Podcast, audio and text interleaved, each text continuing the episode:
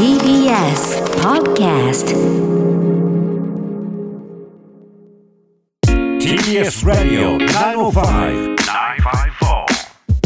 発信型ニュースプロジェクト。セッション発信型ニュースプロジェクト荻上チキセッション。荻上チキと。南部ひろみが生放送でお送りしています。ここからは特集メインセッション。今日のテーマはこちらです。メインセッション。取材報告モード世界のお相撲さん。国籍性別社会環境さまざまな壁を越えて土俵に立つ理由とは？今日のテーマは相撲。週末から大相撲5月場所を開幕しますが大相撲以外にもさまざまな場所環境で相撲を取る人たちがいます。世界中から少年力士たちが集まる大会女子高校生による相撲部。沖縄相撲韓国シルムモンゴル相撲。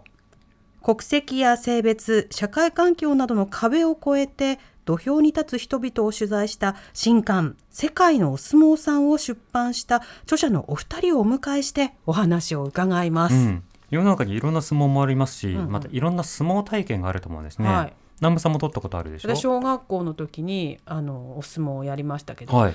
なんていうのかなあの肉襦袢的な、はい。あのお女の子はね、うんうん。あのなんかこうボディー着スーツみたいなやつうんうん。を、あの肌色の。それを着てやりましたよ。へえ、うん。僕もやっぱり小学校1年生の時などは体育の時間でもやりましたし、うんうんうん。あとなぜか忘れましたけど2年間連続相撲大会に出たんですよ。え？で相撲大会に出て1回戦で負けるんだけど、うん。ずーっと回しを履いたまま決勝戦までそこで残って見続けるっていう、まあ、そういった経験はしたのでなんで自分相撲取ってたんだろうなってえそれをエントリーをしたいって言っていやわかんないんでですよ。あの、うん。経緯が全然わかんないんですけど、うんうん記憶にあ出た確なっていう。実に相撲の練習をしてその後回しを巻いてわんぱく相撲大会に出て1回戦で負けたまでは覚えてるんですそう。回しは必需なんだなっていうのは、うん。その小学校の頃の体験で思いましたよ。ね。あなのジャージのままじゃダメなんだなとか。そうそうそう、うん。だからリスナーの皆さんもですねあのこんな相撲を経験しましたとか、ね。いわゆる大相撲の話では今日はないです。そうです。大相撲以外のいろんなバリエーションの相撲こんな体験しました、うん。こんなもの見ました、うん。あれはメールをお寄せください、はい。では本日のゲストをご紹介してまいりましょう。まず、えー文筆家イラストレーターの金井真紀さんです。よろしくおこ願いいんにちは。よたします。ろしくお願いしおます。願いえー金井真紀さんはテレビ番組の構成作家酒場のママ見習いなどを経て2015年から文筆家イラストレーターとして活動著書に「世界はふむふむで満ちている達人観察図鑑パリの素敵なおじさん丸脳の人」などがあります。うんそしてリモートでご出演いただきます。ライターの和田静香さんです。和田さん、こんにちは。こんにちは。よろしくおよ願いします。ろしくお願いいたします。和田静香さんは主に音楽や相撲について執筆。著書に数女の見方、相撲ってなんて面白いや、共著にコロナ禍の東京をかける緊急事態宣言下の困窮者支援日記などがあります。はいというわけで今日は相撲がテーマに本を書かれたお二人にお話を伺うんですけれども、あの和田さんも金井さんももともと相撲がお好きだったんですか？金井さんどうですか？そうですね。私は小学生、中学生、高校生ぐらい好きで、はい、うん。あの学校はに行って何放課後うん友達とちょっとお茶飲んでいこうって言われてもあちょっと今場所中だからはい行けないとか言って断って家に帰るような子時間ですか供だった、らね大好きそういう女子高生でした。あー。僕は時代劇の方を見てました 裏でね。TBS のね裏でやってたんだよね。いろいろね。でも相撲の方も時代劇がない時はたまに見たりしあてそうですか。あ。いい取り組みなのかなみたいな、ううん。ん、何となく眺めたりはしてましたね。はい。はい、和田さんはいかがですか？私は、えっと、意外とそんなに実は昔からではなくて、2004年ぐらいからなんですね。うんはい。で、あの、きっかけ、朝青龍がすごい、ち朝ょうど横綱になったちょっと後ぐらいで、うん。そこからですね、私はうね。ん、なるほど。でもそんなに昔でないと言いつつも17年ほど16年ほど うん相撲ファン続けてらっしゃるということですね。そうですね、そこからずっと前場所見に行ってるので、結構行っているかもしれないです。うん。和田さんは場所にも行くし巡業にも行くし、はいえーもう本当の本格派の。徹底していらっしゃる。和田さんはあのライター業として相撲に関する記事もお書きになるんですか？そうですね。私はそのいわゆるお相撲さんに取材をして書くのではなくて、はい。あの相撲ファンの立場からうん。うん相撲界を見て、えーいろいろ書くということをやってます。うん。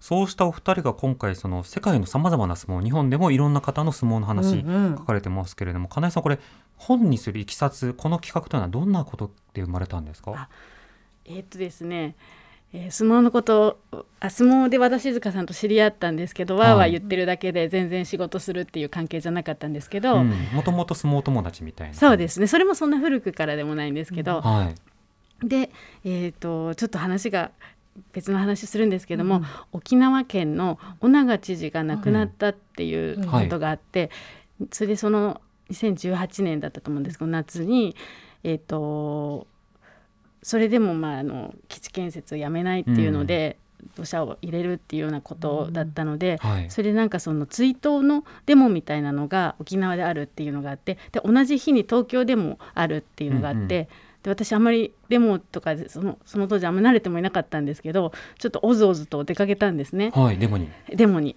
池袋だったんですけど、うんそしたらその時またおずおずとおずおずとかわかんないけど和田さんもいらしてて、和田さんも。でうんその場で会ったんですよ。であよかった知ってる人がいてと思ってうんうん心強く思って、なんか連帯感もありますよね。そうですね。で、でも何沖縄のたんことをは一言で思ってはいけないっていうことだけはあって自分たちの問題だっていう気持ちを持たなきゃいけないとは思うんだけど、はい、何していいんだろうっていうのは分からなくて。う、ん。でその時に、まあ、私と和田さんの共通といえば相撲だと。はい。いうことではい。なんか相撲を入り口に沖縄のことを考えたらいいんじゃないかみたいな。なんかもうちょっとその時ほらデモだからう。んうん。なんかこう なんていうんですか。いろんなその熱ごちゃごちい思いとててそうそうそうそう、はい。それでなんかそう沖縄のにも相撲があるってことはうすうす知ってたんで、うん。それを取材するということで大好きなお相撲入り口に沖縄のことを見に行ったらなんかすごく敷居が低くいけて、うん自分らしくできるかもしれないと思って。でだったら韓国もあるよモンゴルもあるよとかもっとアフリカにもあるよってことがだんだん2人で盛り上がって、はい。そういうのやろうって。すごい始まり。そういうこと なるほど。和田さんもその時のあの尾長さんが亡くなった後の沖縄についての基地反対のデモでもね。参加されたわけですけど、和田さんはオズオズだったんだけどそれともよっしゃみたいな、私は結構デモっていうものにはよく行くんですけども、はい。はいでもその沖縄っていうものについて実はそんなにこうよく知っているってことはなかったんですね。うん。ただなんかなんとなくこうあ知らないからこそ逆にちょっと行ってみようと思って、はい。そこに行ってみてそれで金井さんと会ってわーっていうこうものすごいこう 気持ち的にこう盛り上がったっていうの感じでしたね。なるほど。はいでそこで企画の話をしてで盛り上がってで沖縄相撲の取材からっていう話が出たんですね。そうでもないんですね。そこでちょっとそれで盛り上がって、でうんもそしたら相撲は結構実はまあ沖縄の相撲ももちろんありますけども、いろんな日本各地、もう世界各地ちょっと調べてみるといっぱいあるねっていうことになって、それでじゃあできるところからやっていこうみたいな形で少しずつやっていったっていう感じですうね。んなるほど何がどうつながるか人生わからないもんだなってうん。感じがします。で今回この「世界のお相撲さん」では取材をする際にどういったパートから取材進めていったんですか、まあ、目先の今おっしゃったみたいに、はい。こういう大会があるよってうん。仕入れてきた情報でじゃあ行ってみようっていう感じで、うん。本当に行けるところからででコロナがなければもっと本当に本当にいろいろ行きたかった世界のお相撲があって、はい。調べてたり現地の人に聞いたりしてもう行く算段を立ててたりもしてたんですけども、まあ、コロナになってしまったのでで再開してからい行きたいけども、それをまあ待たずにとりあえず今のところでうん。本一冊したっていうことなんでまだ宿題は残っているうんですけど。んそれだけたくさんの相撲があるってなったら行きたくなりますよね。そうなんですよ本当うん。にでそのことを言うと知られてない場所の国の人でもうちにも似たようのがあるとかいろんな人が言ってくれるので。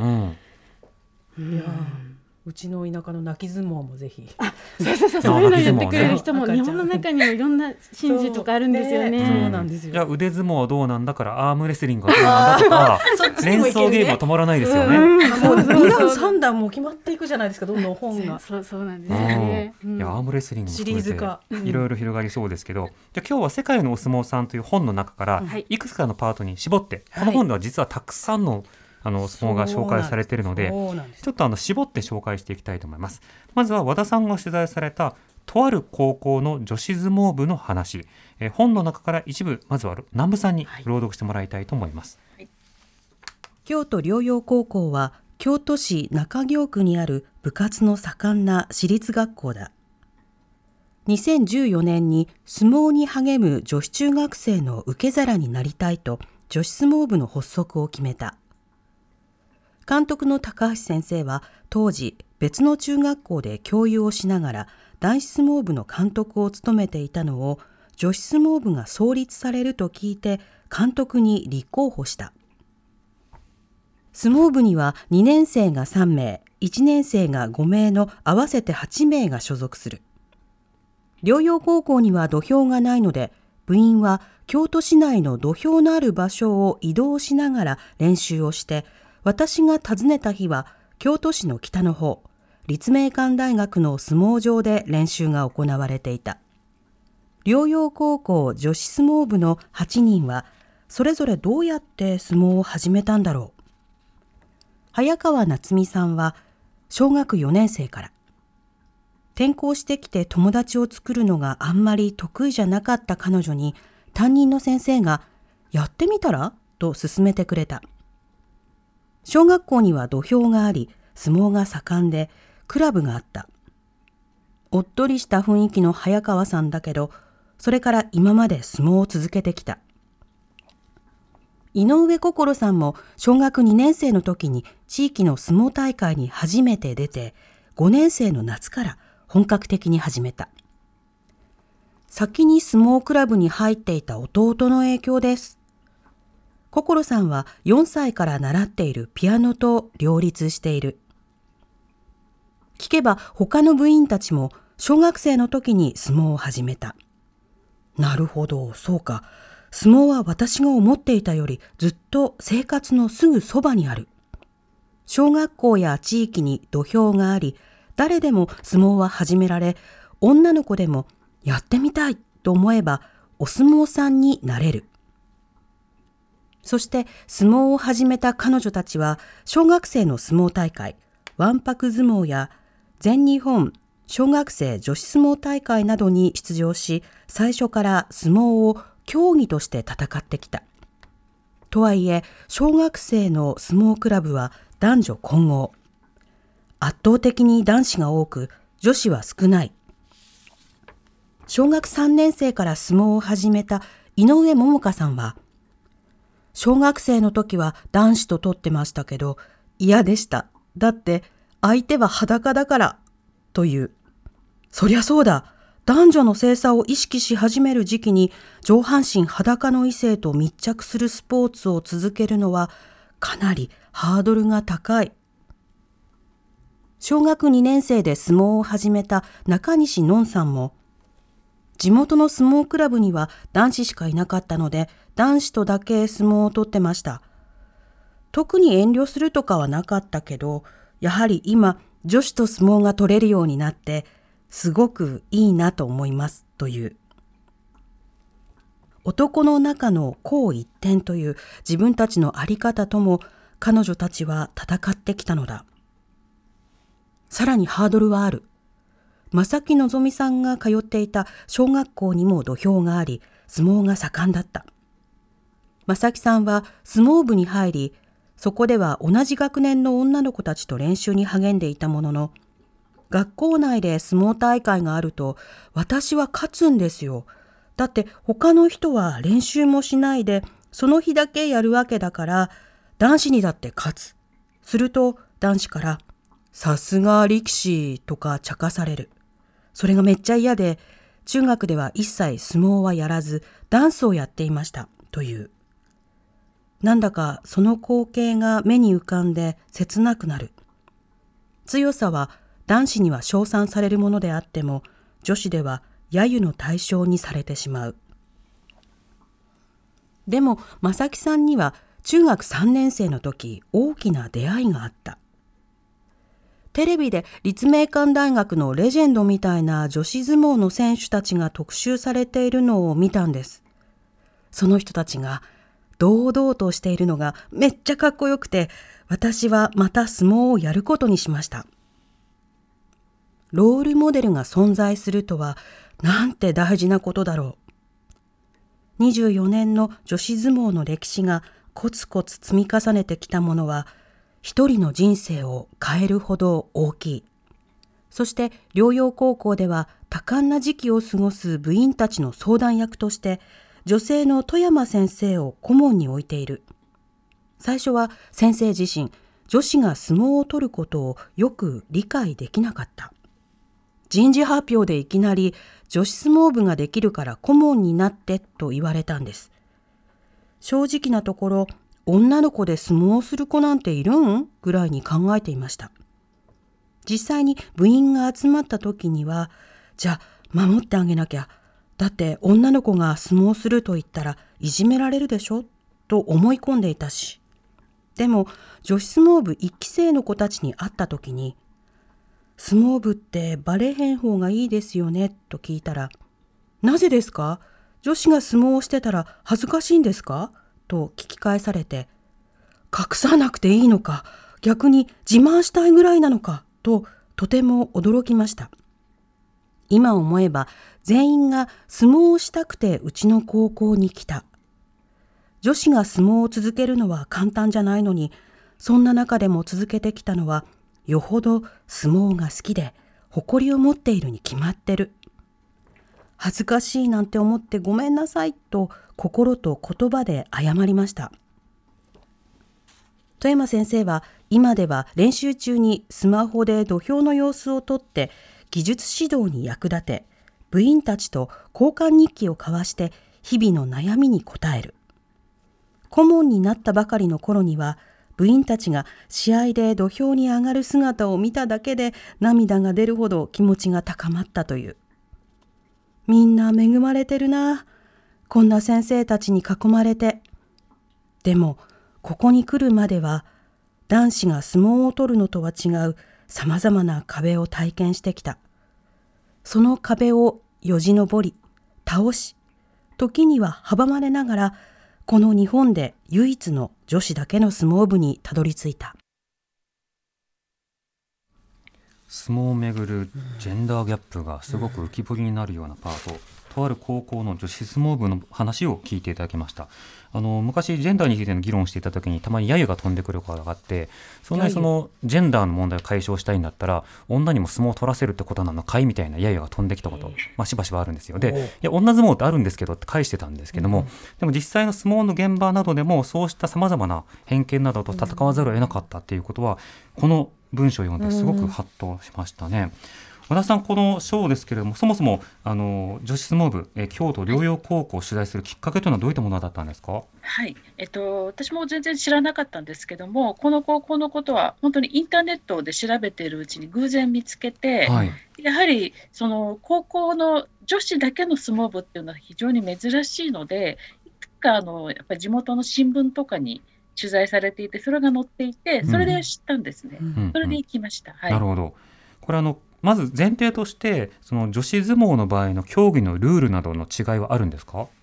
基本もほとんど同じで、はい、あのアマチュアの相撲っていうのは男子はあの一応5分があの一番5分以上戦うともう時間切れで終わってしまうんですけども、うん、女子はそれが3分までっていうだけで、はい、あとはもう全く同じですね。うん、ではその、まあ、発狂からこう始まってあのしっかり取り組みがあって土俵が出たらうんぬんで回しを掴んで、はい、いろんな決め手も含めて全部同じということですね。全部同じなんですだからあの本にも実は書いたんですけども、はい、最初の頃はその頭と頭でぶつかるとかって危険だから女の女子はダメですとかあったんですけども、うん、今はもうみんなもう頭でゴーンってぶつかっていって。はいもうその音がすごいっていうぐらい。ぶつかりってすごいって言いますもんね、力が。うんうん。そう女子女子のぶつかりが本当にすごい半端ないですね。はい、これはあのしかもさまざま取材すると小学校とかいろんなところに土俵があったっていうその方が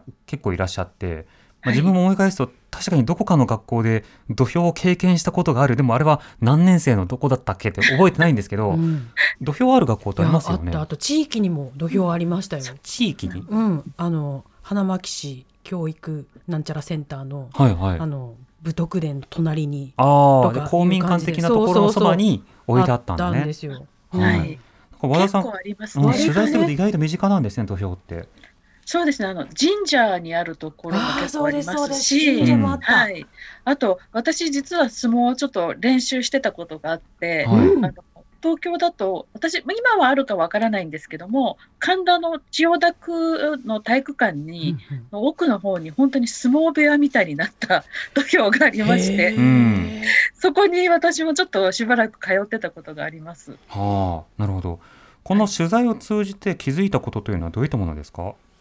そうですね。実は私も最初、その女子が高校で相撲をやってるっていうので、結構こう、なんて、興味半分なんかそういう、こう、ちょっとおもし面白半分じゃないけど、なんとなくちょっとこう、あ、なんか面白そうだなぐらいな軽い気持ちで実は行ってしまったんですね。はい。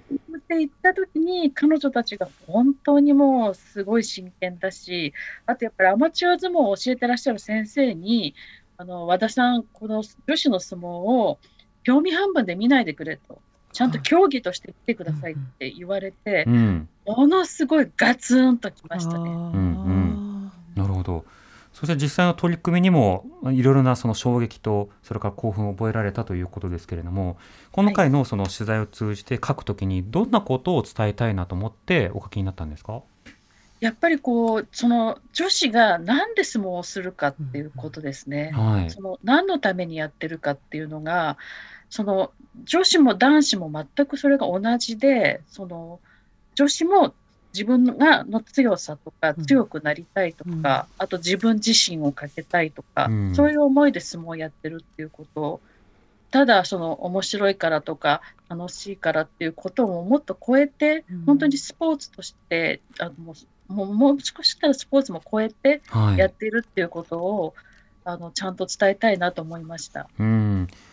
金井さんもねあのこの本の中ではその、まあ、女性の相撲をはい取材されたわけですけれども、そのいろんなその経緯も書かれてますよね。要はその女性が相撲にむしろ向いてるんだっていう議論から女性は相撲をやってはいけないんだっていう議論からあ。土俵に上がってはいけないんだという議論からそういろんなことも触れられていましたけど、ええええ。取材されてどうお感じになりました、えーと私が取材した女子の相撲は働く女性の大会なんで、はい。まあ、競技相撲とちょっと違うんですけども、うん。もマチュアってことになるのかな？そうですね。アマチュアどっちもアマチュアかもしれないんですけど、はいあの私が取材した北海道である、大会はトラックの運転手をしてる女の人とかうん看護師さんとか、あのまあ、お母さんだとか学校の先生だとかいろんなそういう人あと技能実習生のベトナムの人も参加してましたけどはい。そういういろんな人が相撲で戦うっていうお祭りっていうか、まあ、イベントみたいなものだったんですけども、まあ、その背景にあるのは、うん、と日本昔から女の人が相撲を取るってことが結構あって、うん。えっと、雨乞いの儀式で母ちゃんが相撲を取ると雨が降るっていうのが結構いろんな各地に言い伝えがあったりだとか、はい。あとは興行の相撲っていうのがあってはい。あの女性のえっ、となんていうんですかね女だけの相撲の興行団体があって、うん。はい。それが全国各地を巡業してたっていうことがあって戦前なんかはもう外地っていうかあのいろんなパラオだとかそういうところにも、まあ、ハワイだとかなんかそういうところにも行ってたようなんですけど、それは、うん、と当時のなんていうのかな女性のシェルター的な役割もあったみたいで、相撲部屋。相撲部屋とか興行相撲に身一つでうん。入れて、そこでまあす仕事もとしての相撲っていうか、うんうん、しかもふるさとも離れられますもんそうですねそうですね、ん。だからあの巡業してる各地で私も入れてくださいっていう女の人が駆け込み寺的にいたとかまあ素敵だと思ってかっこいいと思って始める人もいたみたいですけど、そういうなんか歴史結構女の人のお相撲もああ深いなと思って。様々だけどそうか、ん。大衆演芸とかねあの色サーカスとか回るやつのものって、うん。あそう。そうですね。まあそういったちょっと、うん。あの土地から離れたいという方、参加されるってよく聞きますけれども、あそうか相撲もですね。しかも女性相撲でもそういった歴史があるんですうね。ん。うん。でそれ調べて初めて知ったということも今回多いわけですよね。あもう初めて知ったことだらけでした。うん、はい。なるほど。結局そのどうですかね。この相撲と例えばそのジェンダーってなかなか一見すると相性がとても悪いテーマのようにも見えて、うん。要はなかなかその保守的で変わらないスポーツだいやスポーツじゃないあれは国技なんだみたいな印象もありますけどでも大相撲以外のところに焦点を当てるといろんなバリエーションでいろんな問いに向かっているような現場というのがすでにあるんですね。そうですねあとうん日本、和田さんと一緒に取材したんで和田さんにも話してもらいたいんですけど、はい日本相撲の世界大会っていうのがあって、はいそこに世界中の女性が来るんですよね。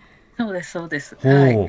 日もうインドとか世界大会。それだと日本以外の選手、うん。ドイツ人ブラジル人、うん。ロシア人とか言ってくる。あの誰もその相撲が女性がやるの珍しいことをやってるって意識ないんですよ日本以外の人、うん。なるほど、うそっんかそっか。むしろなんかいいスポーツっていうかそうそう危なくなんかレスレスリングとそんなに変わらないって言ってはあ。しかもこうレスリングよりもこう女性あのすぐ1分ぐらいですぐ決着もつくし、うん。あとこう殴らないしっていう、うん。殴らない格闘技っていうことであの世界ではその女子が相撲をやることがすごいこう好まれているっていうのが結構知りましたね、全で。然壁がなくてうん。初めてで。それはもう人種要件なども当然なくっていうことになるんですね。どん。な人種などの人でも肌の色とか。そうですね、それで私たちが今すごい注目しているのが、イランにも女子相撲の人がいるっていう。ので全身をこうスカーフと、うん。あのの布でお服で覆った上で回しを締めてあやってる写真を見せてくれたんです。イランチームの人が。それは男性選手だったんですけど、うちのチームには女子選手もいますよって言ってでも私と和田さんすごい興奮してねイラン行きたいって今すごいずっと騒いでるんです和田さんどうでした？それはあのご覧になって。もうすごいびっくりしてそれでもう本当にねヒジャブも顔もうん。うんうんあの頭も巻いて、ええで本当に足首手首までびっちり覆って、うん。うんその上からこう回しを巻いてイランの女性が普通にこう相撲を取っているっていうのも、うん。当たり前に取ってることが本当にびっくりしこて、の中にイラストありますよ。はい。うん。はいだからほんすごいびっねほんとイスラム圏では多分今んとこまだイランだけだって言ってました。あそうなんですか。ええ。でもじゃあ相撲に対してどう取り組んでいくのかっていうこともそれぞれの国や地域やジェンダーやエスニシティなど、いろんな人たちにとっての大きなテーマであるし浮き彫りにもなるんですね。そうですね。うん。あとそのアマチュアの相撲の人たちっていうのはその日本の大相撲みたいにあんまりそういうこうジェンもともとも何にもとらわれていないっていう、うんそのジェンダーにも肌の色にも、人種にも何にもとらわれてない。ただ相撲が好きだからやる。何が悪いの？っていう感じのその自由さというか、うん。それにすいごい逆にこうあーってこう目を開かされるような思いがしました。私たちには大きな相撲感がありますもんね。ねうんではあのこの後はですねお知らせについて沖縄相撲の話を伺いたいと思います。TBS Radio 荻上チキ荻上チキセッション。今日の特集メインセッションテーマは世界のお相撲さん。国籍性別社会環境さまざまな壁を越えて土俵に立つ理由とはゲストに世界のお相撲さんの著者でライターの和田静香さん文筆家イラストレーターの金井真紀さんをお迎えしています引き続きお二人ともよろしくお願いいたしますよろしくお願いしますお願いします。では続いてはですねお二人が意気投合して取材を進めるきっかけとな、はいきっかけともなった沖縄相撲この沖縄相撲を取材されたところの一部南部さんに読んでもらいます。カンカン照りの辺野古の海で私は途方に暮れていた。沖では新基地建設のための埋め立て工事が着々と進行している。その意味と経緯を考えると胸がぎゅっとなる。でもその時私が立ち尽くしていたのは基地問題のせいではない。港に行けば相撲やってる大きな男がいるさ、と言われて海までやってきたのに船着き場にも漁協の建物内にも全く人影がないのだ。ごめんくださいと叫ぶ自分の声が虚しく消えて、あとはただカンカン照り。沖縄県名護市辺野古の集落をうろうろして見かけた人に「お相撲を調べてるんです」と言うとまず確認される。どっちの相撲ね？江戸相撲か沖縄相撲か。ああ、裸に回しをつけてある内地の相撲のことを沖縄では江戸相撲と呼ぶのだといきなり感慨深い。中には大和の相撲、日本相撲なんて呼ぶ人もいた。それに対して沖縄相撲は島とか内縄島と呼ばれており、道着と帯、鉢巻きをつけて戦う。沖縄相撲のことが知りたいんですけど、どなたか詳しい人はいますか？そう尋ねるとみんな口を揃えて言った。そんなら義士富だな。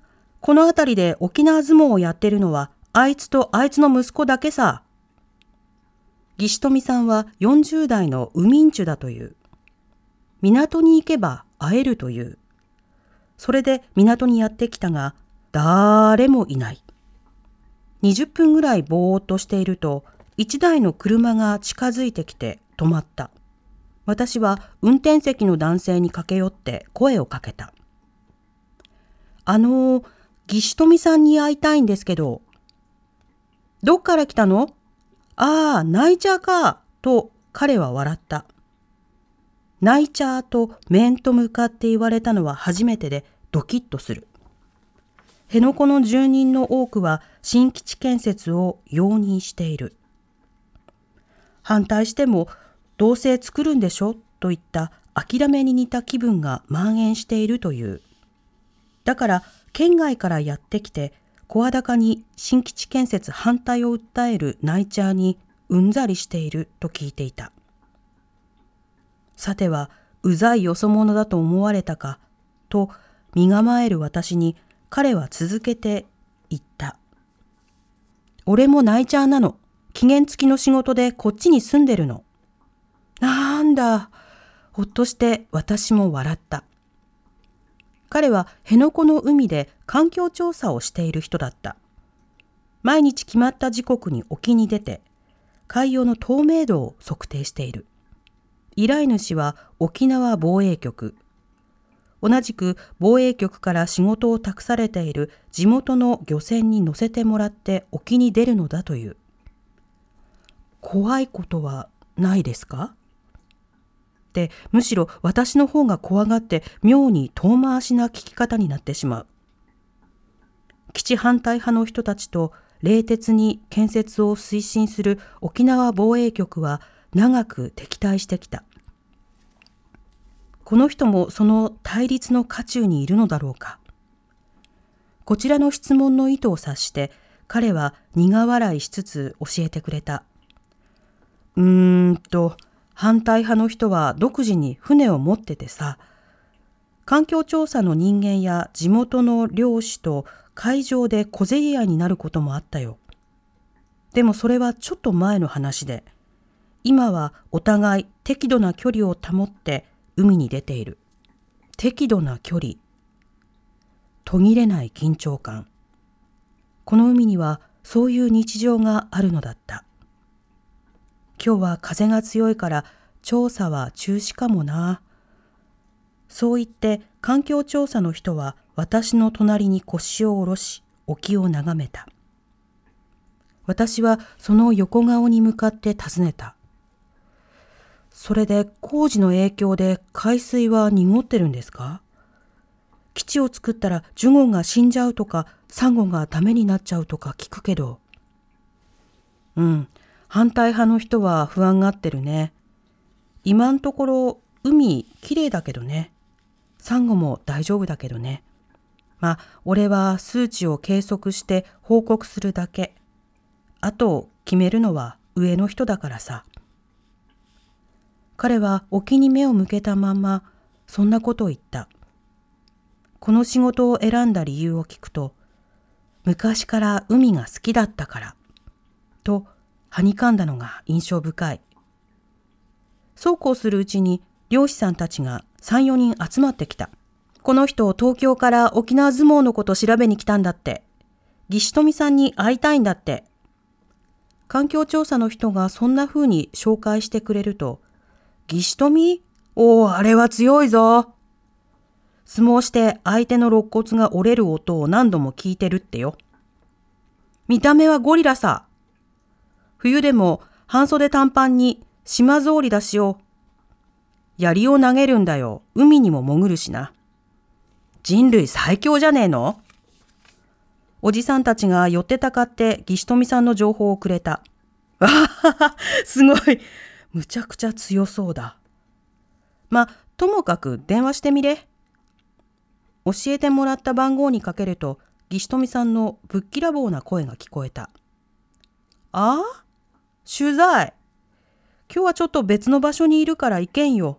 そもそも俺の話は本に書けないことばっかりさ。ほう、一体どんな人なんだろう一体どんな人なんだう。ねえ、こんな。すごい振られた。ね 沖縄相撲はルールが違うんですね、スタイルというか。そうですね、はい道着みたいなのを着て帯を締めて、一番違うのはこちらの相撲と組み合ってから相撲を始めるんですね。ほう、す組み合ってから。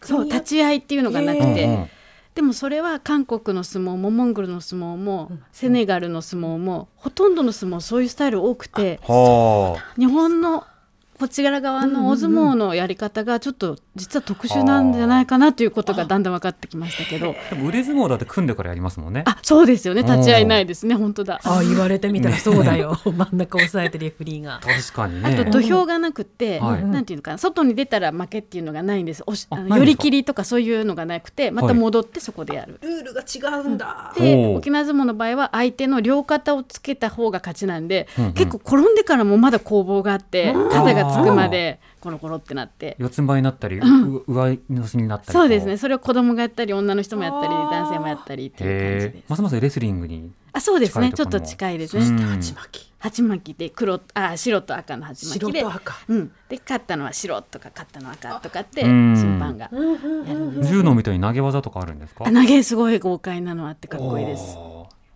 じゃあそれでガツンとぶつかったところからスタートをして、うんえいやえいやとやっていくそんでね。うですすね。そうです。その時に多分その怪力の人は相手の肋骨が折れる音その音を聞いたって、その本に書けないことばかりとおっしゃっていた岸富さん、はい。お会いできたんですか？あ会えまして、ええ大きな人でした漁師さんではい真っ黒に焼けてて、もう評判通りの。そうですね、うんちょっとこわもてっていうかだいぶ怖い感じの人でした。はい。はい実際にはどんなお話が聞けたんですか？えっ、ともともとまず漁師さんじゃなくてあえっ、とまあ辺野古は多い辺野古には今作ろうとされてる基地もあるんですけど、それより前に1950年代にキャンプシュワブっていうのがもうできていて、はい。でそこにはその、うん、とそれはアメリカ統治時代にできたので、うん。もう嫌も王もなく、うん。まあ、反対も一応したらしいんですけれども、もう無理やり作られてしまって、はい。土地みんなの土地も奪われてしまって、っうん。ていう長い歴史があるので銃剣とブルドーザーの歴史そうですね。うん。だから、あのー基地の仕事も昔からあるしそれで人もたくさん来たしアメリカ兵も来たし、日本人でそのご商売する方も来たしっていうような岸富さんのお家もそういう感じで多分どこかからあの親の代に引っ越してきたっていうような方で、で仕事が沖縄ないので、はい2000年になってから仕事がなくて海で密漁してたら、うん。まあ、海んちに怒られて、はい三次やったら殺すぞみたいになって、うん。で3回目次またやって見つかって、はい。じゃあもうお前が海んちになれってなってそこから漁師さんになったっていうえ経歴の人で、密漁じゃなくて漁をしろって言われる。漁師も正式な漁師になれってことで。はで沖縄で漁師といえば糸満っていう南の方が漁師町っていうか漁師のええあ盛んなところで、はい。そこになんかあの技術を盗みにっていうか あの修行に。教えてもらいに行こうと思って、うん。ある日行ったらそこで相撲大会をしてて、えー沖縄相撲の大会がちょうどあって賞金に目がくらんで参加してほう。岸富さんってもともとやり投げの選手だったんで、はあ。すごい自分に自信があって、うんうん、勝てるぞ。あの全日本とかなんかあの合宿にも呼ばれたぐらいの選手だったんすで、ごい。だから勝てると思って行ったら全然負けて、うん。そこから沖縄相撲のこう深さにはまってったっていうようなお経歴の方で地した。元の人の情報全部合ってたじゃんっていう。ーそうですね。あとライブヒ人ストリーが。さんのことをみんなが正しく知ってる。正しく知ってて。すごいな。一分で駆け抜けましたよ。すごい壮大な人生。で辺野古で沖縄相撲の大会っていうのが県内でもうはい50回ぐらい年間あって、一番有名なのが久米島なんですけども、ええー、とでもその中でも辺野古多分辺野古の大会だけあのキャンプシュワブの米兵も参加するっていうおおだからちょっと独特の雰囲気のはいはい。お相撲大会がある土地で、うんでそそんな猛者たちが集まる中でも強いんですね。そうですね、うん。強かったし今はもう引退して審判をやられてましたけど。そうなんですね。ええ。でも今度はお子さんがされて息子さんあるんですか息子さんも今強くなってて。沖縄相撲は結構じゃあメメジャーというか沖縄でうは。ーんとそうですね。でもやっぱりあの何ていうか空手とかの方が皆さん知ってますよね、うんうん。沖縄といえば。それに比べたらあんまりやってる人も少ないかもしれないんですけど、うん。でも年間50大会があるって結構ですよね結構ですよね。うんうーん、そっか。でもこうやってその沖縄の方での相撲の取材をするとまたいわゆる大相撲とかあるいはその本土でやられているいろんな相撲とかその随分と違うものだしいろんなバリエーションがあるんだってよくわかりますよね。そうですね本当にそうですね。うん、和田さんはこちら取材されてどう感じになりました？